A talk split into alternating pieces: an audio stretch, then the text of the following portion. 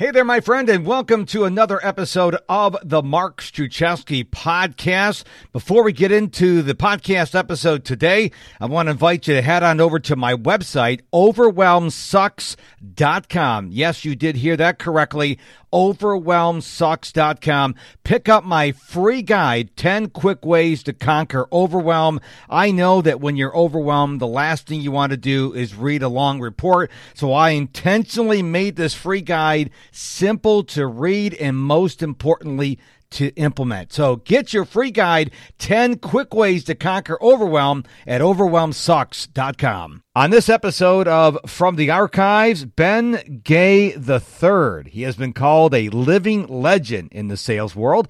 With his 40 plus years of professional selling and sales training, he's also been the number one salesperson in every organization in which he has ever worked. And he's a powerful speaker, sales trainer, and author to boot. This episode was originally released back on March 7th, 2019, and it is so good. I need to re release it. So sit back, take notes, and most importantly, enjoy. Ben, thank you so much for being on the podcast today. Thank you for having me, Ski. I'm looking forward to it. Well, thank you for calling me Ski. So few people do, and I, I prefer the name Ski. So you're already you already got a, a good two thumbs up for me today. Happy to do it. Well, uh, I will share this with our listeners that we talked a couple weeks ago about you being on the podcast, and it was supposed to be, I think, a 10 or 15 minute conversation, went into 45 minutes, and it was a great conversation. I said, Ben, we got to save some of this for the podcast. I'm a Southerner ski, so you always have to be careful what you ask us. Oh, okay. Well, I'm glad I'll, I'll make that note in my, my book here. Let's start off. Well, before we get to the actual conversation, I found out something very interesting about Ben la- a couple weeks ago. He has, I mean, I've always heard of Think and Grow Rich by Napoleon Hill. Ben has actually met Napoleon Hill. So you want to talk about that a little bit? Maybe tell, sure. tell, them that, tell them that story you shared with me. I was sitting in my office in, I believe, right near my birthday, August 22nd, 1967, when the owner of the company, technically my boss, William Penn Patrick, arrived at my door unannounced with a little older gentleman and I remember thinking, oh God, I've got to form another company around some old friend of Bill's. I, I, I, had done that numerous times. You know, here's my friend. He's got a motor oil additive. Build a company around him. Bill would walk off and leave me standing there. so I'm, I'm looking at this guy thinking, what could possibly be his thing? And I said, hi, I'm Ben Gay. And he said, I'm Napoleon Hill. Call me Nappy. and and I said I, I can't do that. it's not in me. I can't do that. So uh, I called him Dr. Hill from that day until the last time we talked right before he died. Bill uh, Patrick, William Penn Patrick, had retained Dr. Hill to be my we didn't call it a coach back then but to be my coach my mentor whatever. And he said ben i've retained dr hill. He's going to work directly with you whenever you want him. He can, you can fly him out. You can go back talk on the phone whatever. But here's the deal. I want you to be able to share with him without fear of losing your job any advice that you need or if you're scared or if you're whatever. And he said, So I hope you guys enjoy working together. I didn't know he'd already paid him $50,000 for an indeterminate amount of time. It turned out to be from that day until Dr. Hill died in 1970. And he became uh, probably the best way to describe it is my big brother, like in the Big Brother program. A friend of mine who's uh, building a program around my relationship with Dr. Hill said, "Now, did did he give you assignments to do?" And I said, "No, our relationship wasn't that way. Uh, our relationship was I had a guy who'd been down the trail into the dark forest several times and was willing to help me go down that same trail if I wanted to benefit from his experience. And so, on that happy note, we went forward. And it was quite a casual relationship. When he was in California, he would stay at our house. And when he was in the office, I had a big conference table that sat about 12 people. It had been a conference room. I just pulled my chair in on the in the middle of the far side of it and made it my office. He would come in and he would sit to my left at the very end of the table, get out his briefcase or whatever he had, and he would just work. There were no lectures or anything.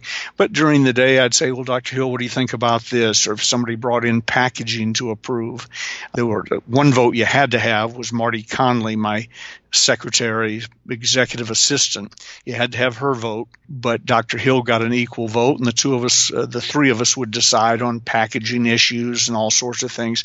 But mainly, it was having. Uh, my father was was my real first mentor. It was like having my dad at the end of the table, without any of the father son complications built into that. I could ask him as much as I wanted or as little as I wanted. The only thing we ever fought about one was uh, the most famous saying in Think and Grow Rich: "Whatever the mind of man can conceive and believe, it can achieve." And I said, "Unless he's crazy," and you know. and that that set off a, several luncheon long debates, and we finally settled on it. So so long as the goal is specific, okay, measurable, and attainable. So that settled that. And the issue that we never settled to the day he died was me calling him Nappy. I called him Dr. Hill. I could frame an entire conversation ski without around not using the word nappy. I wasn't going to do that. And without saying Dr. Hill because that set him off every time. So I found all sorts of respectful ways to address him, preferably without his name, but usually with Dr. Hill. But he was a great guy. Just couldn't have been nicer. He was grandfatherly to my youngest boy, uh, my excuse me, my oldest boy, but he was very young at the time. Loved my wife and was just a gracious gentleman. Wow. And when you told me that, I just, I got goosebumps because I've read Think and Grow Rich as most entrepreneurs and most people who have heard of the book have read it. And to, to talk to someone like you who have actually known the man is incredible. So uh, thank you for sharing that story with us. I, I really appreciate it. So let me ask you this question because I know that you get a lot of things done and you have a great successful life. Tell us about how you typically structure a day. Now, I don't want like you brush your teeth for two minutes, then you walk down the hallway. Not that level, but just tell us how you typically structure a day. Well, it, I, with thanks to Frank Backelman, my first boss at Macy's in Atlanta, when I was an assistant buyer in the linen department, he walked into this little cubicle we shared one day. I'd been there two or three days, and looked over at my desk and he said, "It looks like a bomb went off over there. How do you know?" And he said, "You don't have that much to do." I think he was questioning where did I get all that paperwork. I had to borrow it from other assistant buyers but he said you can't operate that way and he got out one of those calendars you put it up at the top of your desk with the two big steel things in them little you know little bitty thing i couldn't operate out of one today but at least it was a start he said you write down what you're supposed to do today and then you do it and then years later, when Earl Nightingale came to work for us and became my buddy and another of my mentors, he used to tell the story of Ivy Lee, the efficiency expert who called on Charles Schwab one day, sat in his office quietly for eight hours. And at the end of the day, Schwab said, Well, what can I do to get better? And he said, Write down the five most important things you have to do tomorrow, number them in the order of their importance, work on number one until it's done or until you reach an unbreakable delay. And then you go to number two, and then when the delay is broken, you go back to number one. And allegedly, Schwab sent him a check for $25,000. This is at the turn of the last century and said it was the greatest lesson he ever learned. I'm assuming I haven't done the math, but I, su- I suspect that's seven or eight hundred thousand dollars today. So he must have really benefited from the method. So I use, uh, I, I think, a refined method. I have a calendar, and I'm the old-fashioned guy who my calendar looks like a hymnal. It's a, a daily reminder. from At a Glance. Each day has one full blank page on it to work with. Today is the 43rd day of the year, 322 days to go, and uh, Monday the 12th. And on it are those things I wrote talking to you right now is at the top of the list, highlighted in yellow, and I wrote that down the day you and I agreed to do this interview quite some time ago. So that's my working day to day calendar. In addition to that, I have printed out probably a dozen at a time, a daily to do list. I could write it in the calendar. I just don't want to write that over and over and over again, like clear emails, check bank balances, you know, that type of thing. There's about 10 things I do every day, just routinely, almost I glance at the calendar, to see if there's anything pressing by the hour. If not, then I work my way through that 10 uh, step program. It's very easy, but it's the same things every day. I just want to make sure I don't forget to do one of them. And then with that out of the way, I go to the calendar. And the calendar has those things that are unique to today on it. I've got a couple, three notes here to call clients who phoned over the weekend, had something they wanted to talk about. When I get off this call, they'll be next. And uh, I just work my way through it. And then because I'm anal, I have a um, a I write that in ink and then I highlight the ones that are hourly or really important so they pop out at me. And then I have you remember those China markers where you pull the string down and it, uh, it uncovers a crayon sort of in the middle of the marker? I do. Yeah, it puts down a heavy black. If you if you get black, it puts down a heavy black mark, and I really enjoy the uh, sense of achievement of crossing everything out as I go. So I do that, and I I stick to my system. And then there's things in there that I could easily let fall through the cracks. Once I start writing, I love to write. I hate to start writing. I will do anything to avoid you know, starting with a blank sheet of paper or blank screen and start writing. But if it's on the calendar, I can't avoid it. And I try and write at least an hour a day. If there's a special project, I do more. But the way I really measure is I do one, a minimum. Sometimes the one turns into 20. I do at least one page of printable, ready to go to the publisher copy every day. Now, some, sometimes it's a sales letter for a client. Sometimes I'm ghostwriting a book. Sometimes I'm working on my next book. But the end result is that just that simple system. If you only do one page a day, and it's hard to do once you get rolling, but if you only do one page a day, it guarantees a book a year and it actually turns into far more work than that. So even the the ones that you know, I don't say write uh, a page. I just say on my calendar it says write and I, I know what that means. And uh, follow up calls go there, and I, I try to do them in the order of their importance. So he wasn't trying to teach me time organization when he told me, but one of my other mentors, I've been blessed with many, Ray Considine, now gone to his great reward, was sitting in my office one day and I was showing him my little system. He says, Oh, that's great. I really like that. I'm going to have to do more of that. But then he said, Ben, no matter what it says on the list, about 15, 20 times a day, stop and ask yourself, what is the most important thing I can be doing right now? And usually it'll be the thing you're writing on if you put your list together properly, but sometimes it won't be. So ask yourself, what's the most important thing I can be doing right now? So I've used that little check. So I go from Frank Backelman uh, a buyer. I wouldn't know him if I fell over him today, but a buyer in in uh, Macy's in Atlanta, to Earl Nightingale, to Ray Considine, and it works. And people are always asking me, as I'm sure they ask you, Ski, you know, what's the secret of success? How do you motivate yourself? I don't have to motivate myself. I work my way through the list, whether I want to or not, whether I'm inspired or not, whether I feel like it or not. I just work my way through the list. And success, I've found, is not, this is not new, but I've found that success is not an event, it's a process. And the process comes from daily habits, pretty much. Well, I will tell you this much. No offense to my other guests, but this has been the easiest conversation I've ever had. I just asked the question. You just keep on talking. I'm sitting back and enjoying the conversation. It's, it's, I warned you. Ben, you're making my, you're making my life so easy over here. never. I love to watch on television when there's an accident or something. Not, I don't love the accident, but there's an accident, something. It's anywhere in the South.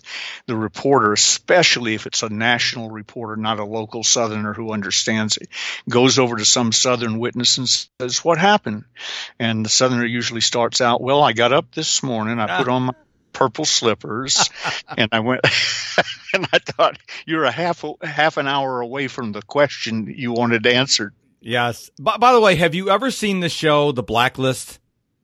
No, okay. I've heard of it, but I've never seen it. There is the character. I can't. Th- I'm James Spader plays a character. I can't. Reddington. Uh, uh, his guy's Reddington, and his character is one of these people. If you ask him a question, he does exactly what you just said. He'll say, 1925, there was this guy, and it's like, I just want to know where the bad guy is, and he goes all the way around, and and that, and you you made me think about that. So I do have a question for you though, mean, you just gave us a whole bunch of value, and folks, you can safely stop the podcast right now because you've gotten tons of value, but there's more coming. I can promise you that, and I can also tell you, I'm going to tell you at the end of the podcast, you're going to have to listen to this again because you missed something. Ben, I really believe that everybody no matter how productive they are, has at least one weakness when it comes to getting things done. What is your weakness? Procrastination.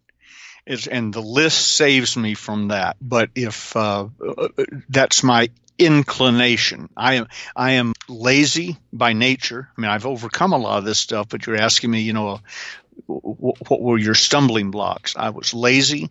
I was voted wittiest in my senior class in high school, and I believe that you could just get through life smiling and shaking hands and making the occasional joke. And with my name, I always have a good conversation opener. You know, hi, I'm Ben Gay, just like the back rub. Uh, don't rub it in, uh, and stuff like that. so uh, the uh, uh, it, it's helped me get through. But I I am by nature lazy I'm a news junkie. I could probably lie in bed and watch the news all day long, but I know that I have things I have to do by the hour and things I have to do, period. So procrastination is a cute story. We were, there's an area near where we live. We live in Placerville, California, Northern California, where gold was discovered. And there's a, about 10 miles up the road, there's an area called Apple Hill where they grow apples. And, uh, and in season, they have, everybody has a roadside stand and there's a couple of pretty big operations up there. But mainly it's beautiful to drive through. You're driving through orchards and everything. And Gigi and I will occasionally do that on a Sunday drive and then stop at one of two or three nice restaurants we like up there.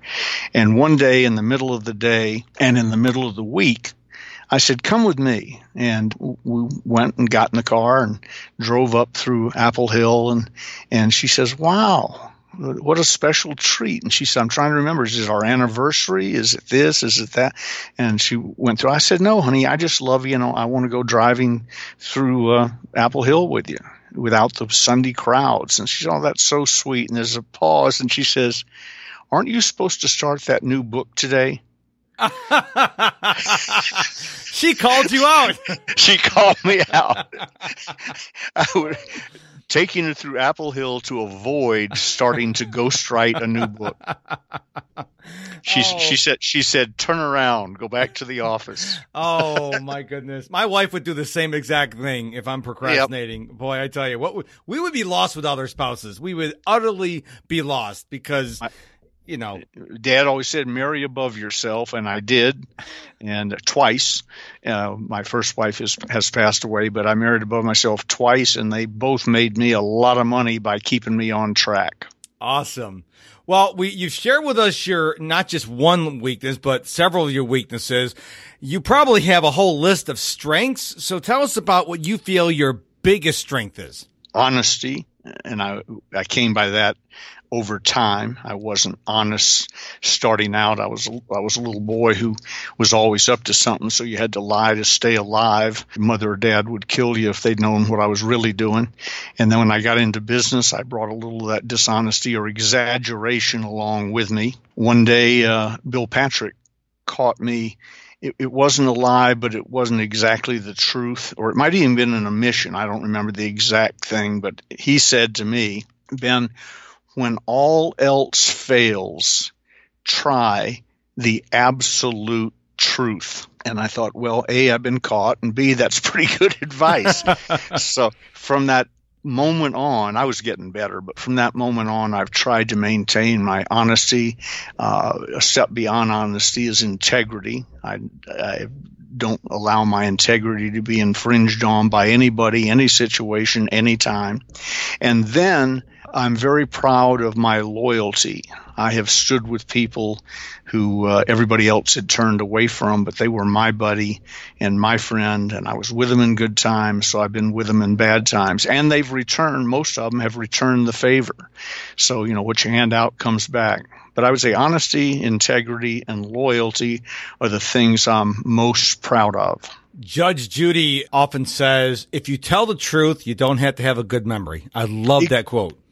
Uh, ski, I have a memo pad, you know, those little spiral things, got yes. the spiral at the top you put in your pocket. Yes. Okay. I have one in my pocket as we speak that I, and a pen in the other pocket that I use to write down ideas as they come to me. I started carrying that memo pad back in 1965 when I got involved in um, MLM and some serious money was flying around. And I had the pad to write down what I said so I'd remember it the next time. So it's become an idea pad.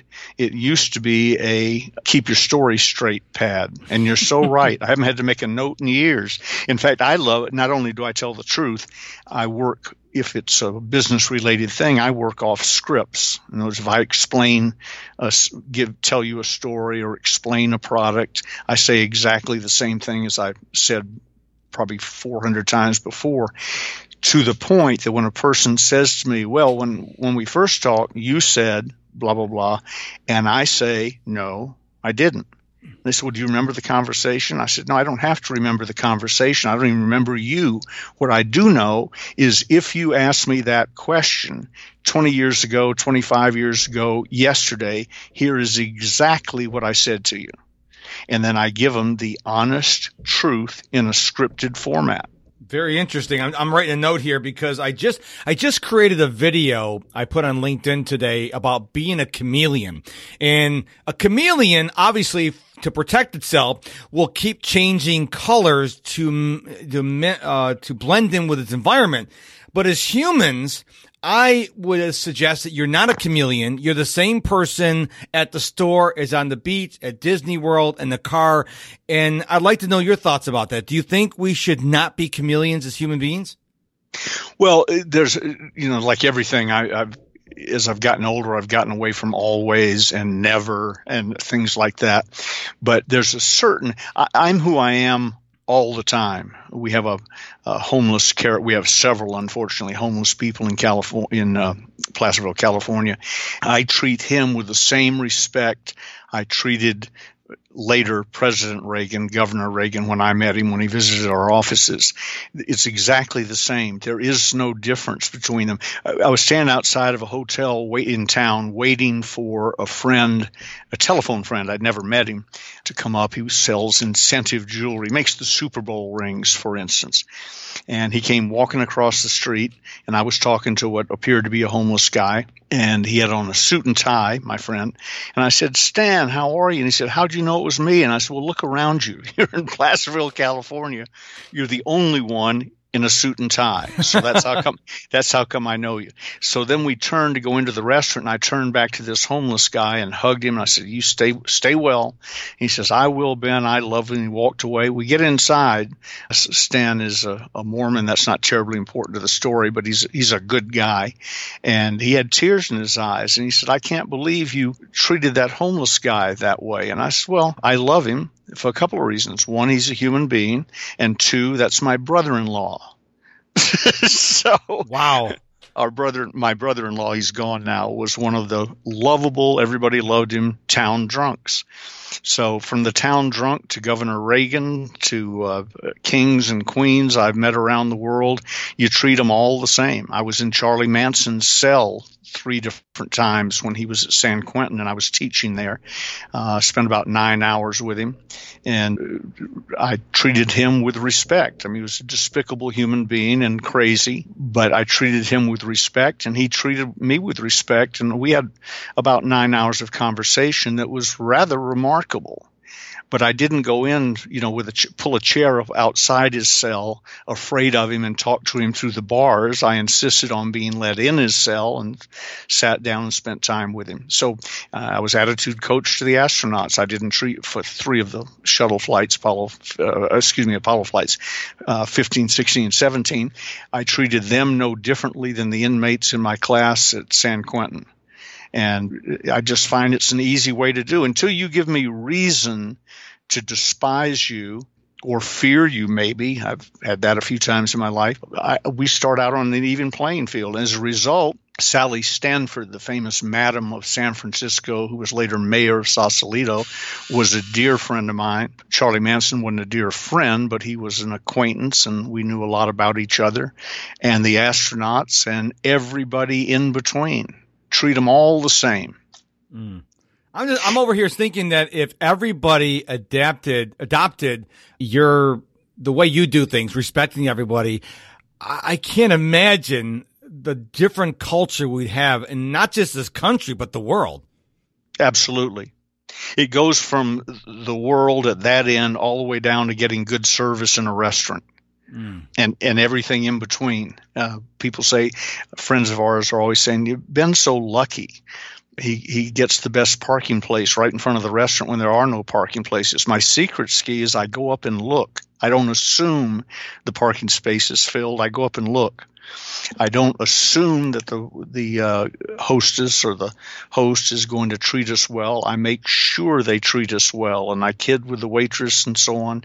And uh, so we go. Uh, the way I explained it to Gigi when we first got together, 22 years ago now, hard to believe, but uh, when we first got together, I said, "Honey, there there are two types of people in life. They're the people who glide through life, and they're people who bump through life. Mm. I, I prefer to glide. I go ahead and I uh, I handle things in advance. We will be sitting at 4:30 on Valentine's Day at table 27, our favorite table in the window at the Independent, a nice restaurant here in town. It's a tall, you know, two top tall table, and I get to show Gigi off that way. Well, when I called, I thought, God, I'm calling two weeks in advance, so this this will be simple. I won't have to pull any IOUs. And I, lovely lady answered the phone, and she, she said, "Do you want table 27?" I said, "Yep." What time? She said, "Well, you know," I said, "Late lunch, early dinner. You know how we are. 4:30 would be wonderful." And she said, "I've got somebody on that table at 4:30. Hang on one second. She came back. She said, "They've been moved." Wow. So, but it's because I've treated her name's Sarah. I've treated Sarah well every time I've been with her, and I'm not a over stupid tipper, but I tip generously. I'll give bad service a 20% tip, but we hardly ever get bad service because that's what we do. I pave the road in front of us. The people you're talking about, the negative side of that equation, I say they they get up every morning looking for trouble, and by about 10:30 in the morning, they've usually found it. Mm you know, why live that way? I, I agree 100%. Now, I'm, I'm sitting over here, even though we had this conversation a couple weeks ago, I'm getting so warm fuzzies all over my body. I'm like, you know, I got to be more like Ben because you're a rock star, man. I mean, I, I will freely admit this is a, you know, I don't hide anything on this podcast, as my listeners know. Sometimes I do stupid things and my wife rolls her eyes, but I got to be more like Ben Gay, folks. If you're thinking, go, wait a minute. I thought this was about productivity. If that's the question in your mind, you're missing the entire point. And so, yeah, we're, we're talking about Napoleon Hill and Earl Nightingale and being nice to people. But folks, if you look at the big picture, it all ties back into productivity. Would you agree, Ben? Absolutely. I don't waste as much time in my life by, by treating people properly. I don't waste as much time in my life trying to get them to do things. They're running ahead of me, trying to do things for me. We've seen squabble. I'm using the restaurant analogy because everybody eats in a restaurant probably at least once a day or four times a week or something. It's something everybody can easily understand. When we walk into restaurants where we've been before, you see the little shuffle between the waiters arguing about who gets our table. Yeah. Because if they get our table, they get to laugh a lot. I Ah. kid with them. I kid with them.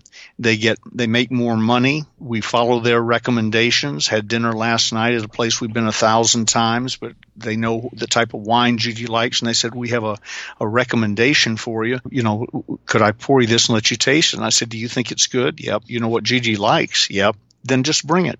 Bring us a bottle and open it. We don't need to taste anything. Mm. And then our, our recommendation tonight is the whatever pizza, and it was a small, you know, gourmet, but a, a s- small pizza. They know we like to share things, and I said that'll be good.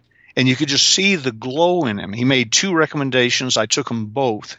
Therefore, the next time we're in there, I, we'd have him before, but the next time we're in there, he will only recommend the very best of things. Sometimes things that aren't being offered to anybody else because we're appreciative and we tell him we're appreciative and we tip properly and we treat him like family. In that little restaurant last night, these are young men primarily that are the servers. I'm guessing the oldest was 30 and most were in their 20s. Three of them hugged Gigi as they sat her at the table. I didn't have to pull out her chair. Wow. They they sat her, they hugged her, and I just glowed. But it was not by accident. They they didn't hug anybody else. We sat there an hour and a half. They didn't hug anybody else that came in. They didn't pull out anybody else's chair. So it's the way you treat them. It just makes life so much easier. Got overwhelmed? Then you need to get my free guide 10 Quick Ways to Conquer Overwhelm. This free guide will help you quickly deal with overwhelm so you can get back to making the impact you've dreamed of. Get your copy for free at overwhelmsucks.com. I agree 100%. But here, here's what I want to do. I want I want to go on a little road trip with you. I want to imagine you'd imagine I've got this super duper time machine. And we're going to take a journey all the way back to let's say between 10 and 12 years old. We're talking you, not me, because I act 10 to 12 every day. Um, as, my wife says, boys, will, uh, boys will be boys and so will men, but that has nothing to do with the podcast. right. So, what do you know today at your current age, which we won't reveal unless you want to, that you wish 75. 75. Wow. You don't look 75. What do you know now that you wish you knew when you were 10, 11, 12 years old? What, what, if you can go back in time and say, Hey, younger Ben, here's something you might want to start doing or stop doing now to, it may change the trajectory of your life. Anything come to mind? Sure. And some of it we've already discussed honesty, integrity, etc. And I wouldn't want to wipe out my childhood. I had a, a, fun childhood, but whether it's 10, 12, or 18 or whatever, I would have gotten serious sooner. I was raised around my dad wasn't wealthy, wealthy, but we had money and we belonged. We lived two blocks out the front gate of East Lake Country Club, Bobby Jones' old course in Atlanta. The place to belong, I think still, but certainly in those days, everybody with anybody was a member, chairman of the board of Coke, chairman of the board of, you know, Home Depot. Anybody who had a, a major office or the main office in Atlanta belonged to East Lake. So I grew up around success and I just thought that's the way it it was for everybody. I didn't think about get a good education. You know, I knew the chairman of the board of Coke, and he treated my uh, treated me like a nice guy and uh, almost an equal, even though I was a kid. So I thought, well, I know the chairman of the board of Coke. I'm done. I'm set. And then I was elected wittiest in my fresh in my uh, senior class uh, in high school. So you just shake hands, keep your shoes shine, and you move through life, and everything's a lark and a joke. I would have gotten much serious much sooner. I didn't. Uh, I had a, a, business when I was 14, a lawn mowing business, but it wasn't just me. I had 20, 25 kids working for me in the growing season. So I knew about business and hard work and all. But what kept me on track there was our customers all lived within a few blocks of my house. And if we had done a bad job or overcharged or whatever, it would have been back at the dinner table at my house that night. We ate it. We ate at seven. So by seven, I would have heard about it. That was society was different back then. It wasn't until 1965, September 15th, 1965, a Wednesday, that I joined a uh, what was to become the largest MLM direct sales company in the world at the time. And another young man joined that same day. His name was Zig Ziglar. He was 18 years older than I was, but he'd never had a big hit either yet. And so we joined, started out in this company together. And I was Ben Gay, gliding along, laughing, giggling, and so on. And, but not much was happening. One day I walk into the meeting uh, that night, and Bill Dempsey, the guy who brought me in the business, stopped me at the door and he said, "Ben, let me talk to you for a second. I came over and he said, "I don't want you coming to the meetings anymore." Well, I had five thousand between me, my running buddy Jimmy Rucker, and another gentleman. We had five thousand dollars invested. That's like fifty thousand dollars today. I couldn't afford to lose five thousand. I said, "What do you mean uh, that uh, I can't come back?" And he says, "Well, you're depressing people. You haven't. You don't bring anybody to the meetings because you won't learn the scripts."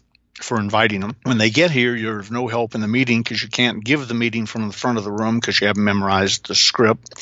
And when the meeting's over, you don't have anybody to talk to. The, the film says turn to the person who brought you here and ask how you can get started in holiday magic. You have nobody to turn to, but because you hear all the time, other people think you're doing well, so they call you over to talk to their prospects. And because you don't know the closing scripts, you blow them out. So not only are you not making any money, you're costing other people money, and frankly, you're depressing. And no one ever talked to me like that before. I said, Bill, are you kidding? You know, I'm Ben Gay. I laugh. Everybody laughs. You know, we're all having a good time. He, uh, he said, I said, all right, what can I do? And he said, you can learn the scripts. I don't want to see you again until you can stand in front of my desk, give me the recruitment script then stand there and give me the I think it was for, the, the, meeting ran an hour and 17 minutes so that was a film so 43 minute script word for word no ahs no pauses nothing the script so you can give the meetings from the front of the room. And then when it says turn to the person who brought you here as you know we have, you, he said maybe you don't know but we have six scripts. One you say this and if they pick anything fine you're done for the moment. And then part two if they didn't buy on part one and so on. So you got to do all six scripts. And in the meantime, I hope you have a great life. Shook my hand, patted me on the back, and sort of gently shoved me to the door. of the Georgian Terrace Hotel in Atlanta. And I, was heartbroken. Sca- I was scared. A lot of money was about to go down the toilet. So I uh, went to work. And I'm making up dates because I really don't remember. But about 10 days later, I called Dempsey and I said, I'm ready to do it. So I went into his office. I gave him the recruiting script. I gave him the opportunity meeting script. I gave him the six closes, and he said, "Super. Now go do that, and you'll be bringing people to the meetings and probably closing them. And once you're at the front of the room, you'll close even more because everybody wants to associate with the guy with the microphone. He called it the power of the microphone. I have since learned it's an awesome power if used properly. So a couple nights later, I guess it was, I walk in with five or six prospects, which was five or six more than I had had in the previous six months. And I didn't do the meeting that night, but whoever did did a good job. The film said, turn to the person who brought you here. I turned to them, started drawing circles on the pad like you do when you're in MLM. And I believe I I could pass a lie detector test that they all joined for $2,500 a piece. I think it was probably four that night, and one had to make some financial arrangements. But I got five out of five and I made more money it, watching a meeting and doing that script than I made at any other time in my life in a single day. In today's money, I made about $25,000 in less than 60 minutes. Mm. And I was hooked. So I have I became a scripting fanatic. Your original question is what would you do differently and I'm all that's part of the answer. I would get serious much sooner. Don't want to wipe out the laughing and giggling and running around and chasing girls and drinking beer and all the things I used to do. But meanwhile, back at the ranch, I'd have been real serious real quick. Uh, ski, in the first six months we were in the, that business, we didn't make any money at all. And I don't mean profit. Not a dime changed hands. Not even my mother and sister bought a tube of lipstick from me. You'd have thought they'd have bought something. I, I, guess I didn't ask them. In the next six months, we made $101,000 part time. That's a million dollar, a million one hundred thousand today's money, part time. I was still working for my father and probably would still be, but he, on my birthday, I have good luck with my birthdays. He called us into the office, Jimmy Rucker and me, and he said, uh, Ben, you know, we're having a birthday party at the house tonight. Want you to, uh, be there, of course, uh, since it's your birthday. And but I want to give you your present early. And I said, super. And he knew what we had been doing, and he said, Jimmy, you two are sewn together at the hip. I'm going to give you your present several months early. Do you mind? Jimmy said, Oh no, sir. He says, Good. You're both fired. I said, What? he said, "It's time to fly." So go fly and be don't be late. Dinner's at seven. but it, that was just getting serious. Finally, understanding this was a serious opportunity, and two years later, getting serious, I'd been brought to California to be president of the company. Uh, which give, gave me the I hate to name drop. Actually, I enjoy it, but it, but I uh, gave me the right to say, as president of the company, Zig Ziglar worked for me, Earl Nightingale worked for me, Dr. Uh, Napoleon Hill worked for me, J. Douglas Edwards, the great sales trainer, worked for me, because I got serious and instantly it seemed. I mean, I, I you know, one minute I'm giving meetings in front of 100 people in Atlanta, next minute I'm speaking to 15,000 people in the Long Beach arena as president of the company. You know, talking, listening to you because I, I didn't do a lot of talking in this podcast episode, but that's okay. Listening to you, Ben, it's like listening, like drinking from a fire hose. You, you are so good at your sharing your stories. You are so good at your, your attitude is phenomenal. I really gotta, I really gotta uh, absorb some of your attitude because I, I gotta change some attitude on my side. And it's just so overwhelming. And I just want my listeners just take a, a quick second here listen, just if you're going to do something, if you're going to get one nugget from what Ben's talking about here, don't try to do everything. Just pick one thing, whatever that is from everything he shared with you today. Just pick one thing and then get really good at that and then pick something else. So don't go, Oh my goodness, there's so much to do. I got to do this, that, and the other thing. No, just pick one thing whatever resonates with you, it doesn't matter, and get really good at it. Cause I don't care what you pick, you're going to be uh, much better person just from listening to this interview. So, Ben, you have been so gracious with your time and your value. Where can we find you online? Well, you just Google Ben Gay the third and all sorts of stuff will come up. My website is B FG3. That's B as in Ben, F as in Frank, G as in Gay, the numeral 3 dot com. And if they're interested in any of my closers material, we have a, a, a, site on eBay where they're sold at a discount. I'll tell you a quick short story about that. But where you go to find the closers series is stores dot ebay dot com slash Ronzone Books, R O N Z O N E Books, all one word, of course. And there is my material discounted. Here's the reason it's discounted, Ski. It sells for less there, signed, dated, and shipped for free than it does on my own website because Ronzone is my wife's maiden name and she doesn't have that nasty thing to deal with called product cost. She just goes into the warehouse, steals what she needs, and puts it up on puts it up on eBay. oh my goodness, you're hysterical! So, you are hysterical.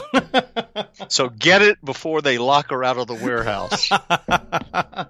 oh my goodness! You know I could talk to you all day, but you know I've got things to do. You've got things to do. Listeners, I hope you really take the time to re-listen to this episode. There is just so much value here. And most importantly, I hope you catch the Ben Gay III fever of respecting. That's the thing I got out of this whole entire talk today, Ben, is respect everyone, regardless of who they are, what they look like, what they believe in, how much money they make or don't make. If they're poor, if they're wealthy, treat everyone with respect. I, that's what I got out of it. I really hope my listeners got at least that much out of it because you are such a delight to listen to talk. Thank you so much for your time today. Thank you, Ski. I really enjoyed it. Thank you so much for listening to this episode of the Mark Struczewski podcast. I really appreciate your time and attention. Before you go, I'd like to ask you for a favor. If you have not subscribed to this podcast in your podcast player of choice, would you do that right now? This way, every time a new episode comes out, you will be informed. Second thing is, while you are subscribing, please consider leading a rating and a review this helps the podcast get discovered. And the third thing, I know I'm asking a lot of you. The third thing is if you know of someone who can use this episode right now, why don't you just share it with them? Every podcast player that I'm aware of makes it really easy to share an episode. So if you're thinking of a family, a colleague, a neighbor, a friend who needs to hear this episode, go ahead and hit that share button and send this podcast to them right away so I can help them like I helped you. Thank you so much for listening, and we'll be back real soon with a brand new episode.